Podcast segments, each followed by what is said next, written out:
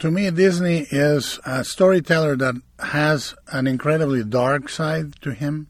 His films have uh, some of the scariest sequences ever created. The transformation into donkeys in Pinocchio, the death of the mother in Bambi, the majority of the witch episode in Snow White.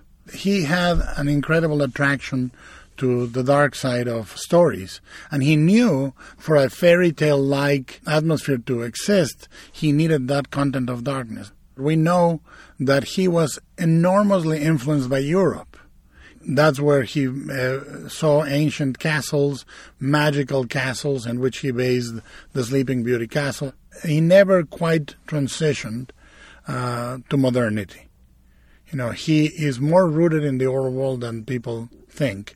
He is, to me, one of the great storytellers of um, childhood tales and has a lot of darkness in him.